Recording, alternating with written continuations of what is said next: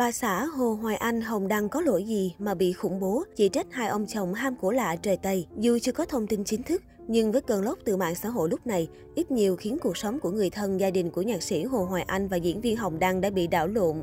Những cuộc khủng hoảng truyền thông thường bắt đầu rất sớm ngay khi những thông tin đầu tiên của vụ scandal rò rỉ. Với những thông tin xoay quanh nhạc sĩ Hồ Hoài Anh, diễn viên Hồng Đăng, cuộc khủng hoảng gần như bùng nổ, bởi đây là dạng thức scandal có sức thu hút lớn bậc nhất với dư luận. Theo đánh giá của chuyên gia xử lý khủng hoảng truyền thông Lê Ngọc Sơn, khủng hoảng của nhạc sĩ Hồ Hoài Anh và diễn viên Hồng Đăng lan mạnh do scandal tình ái, tình dục, tấn công tình dục luôn là dạng thức scandal sẽ luôn nghiêm trọng hơn, chứ các yếu tố mang tính gây chú ý nhiều hơn so với các dạng thức scandal khác. Vụ việc hiện vẫn đang trong quá trình điều tra, chưa có kết luận chính thức, tội danh chưa có, nhưng khủng hoảng đã diễn ra trên diện rộng với rất nhiều đồn đoán. Sự khủng hoảng còn ảnh hưởng rất lớn đến người thân của hai nghệ sĩ như vợ con, thậm chí cả mẹ của nhạc sĩ Hồ Hoài Anh cũng bị đưa vào cuộc.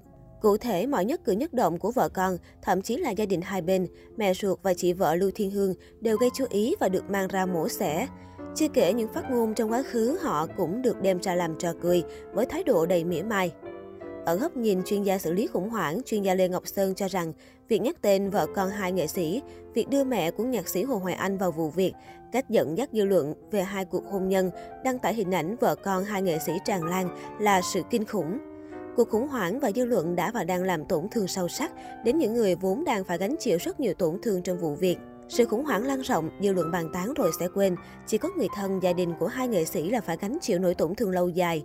Chuyên gia xử lý khủng hoảng Lê Ngọc Sơn nói, Chia sẻ với báo Lao động, chuyên gia Lê Ngọc Sơn cho rằng gia đình người thân của hai nghệ sĩ đang phải đứng trước nhiều sóng gió. Họ bị soi mói và chịu đựng sự dèm pha và hứng chịu muôn vàng câu chuyện ly kỳ, bình luận từ số đông dư luận. Việc đăng tải tràn lan hình ảnh cuộc hôn nhân, thông tin về gia đình vợ con của hai nghệ sĩ, chứa đựng đâu đó sự vô cảm, nhẫn tâm với nỗi tổn thương của người trong cuộc. Trước đó, trao đổi với lao động, tiến sĩ Lê Anh Tuấn, Giám đốc Học viện Âm nhạc Quốc gia Việt Nam cũng bày tỏ, cuộc sống của những người thân trong gia đình nhạc sĩ Hồ Hoài Anh đang bị đảo lộn. Tiến sĩ Lê Anh Tuấn bày tỏ mong mỏi, dư luận, mạng xã hội và các thông tin đang đăng tải tràn lan về gia đình, hôn nhân, đời tư của hai nghệ sĩ.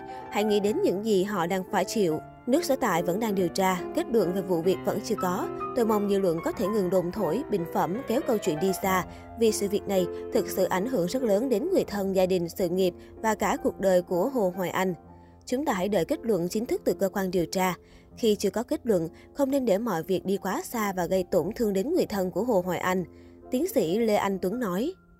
Trở lại với vụ hai nghệ sĩ Việt bị bắt ở Tây Ban Nha, chiều 7 tháng 7 tại cuộc họp báo thường kỳ Bộ Ngoại giao, phóng viên dân trí đặt câu hỏi, đề nghị Bộ Ngoại giao thông tin chi tiết về tình hình hai công dân Việt Nam được cho là diễn viên Hồng Đăng và nhạc sĩ Hồ Hoài Anh đang bị cơ quan chức năng Tây Ban Nha điều tra với cáo buộc xâm hại tình dục. Phía Tây Ban Nha đã có thông báo chính thức nào với Việt Nam và công tác bảo hộ công dân với trường hợp này ra sao? Trả lời câu hỏi nói trên, người phát ngôn Bộ Ngoại giao Lê Thị Thu Hằng cho biết, Đại sứ quán Việt Nam tại Tây Ban Nha đã nhận được thông báo từ cảnh sát Tây Ban Nha. Đại sứ quán đã khẩn trương bước đầu triển khai các biện pháp bảo hộ công dân. Theo bà Hằng, hiện nay Đại sứ quán Việt Nam tại Tây Ban Nha vẫn tiếp tục theo dõi vụ việc, sẵn sàng triển khai các biện pháp bảo hộ công dân theo đúng quy định của pháp luật sở tại và của Việt Nam.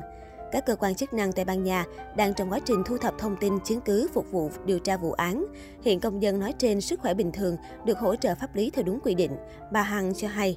Cũng theo người phát ngôn Bộ Ngoại giao, thông tin về vụ việc cũng như những vụ việc liên quan đến bảo hộ công dân sẽ được Bộ Ngoại giao cung cấp theo đúng chức năng, nhiệm vụ và thẩm quyền phù hợp với quy định của pháp luật Việt Nam.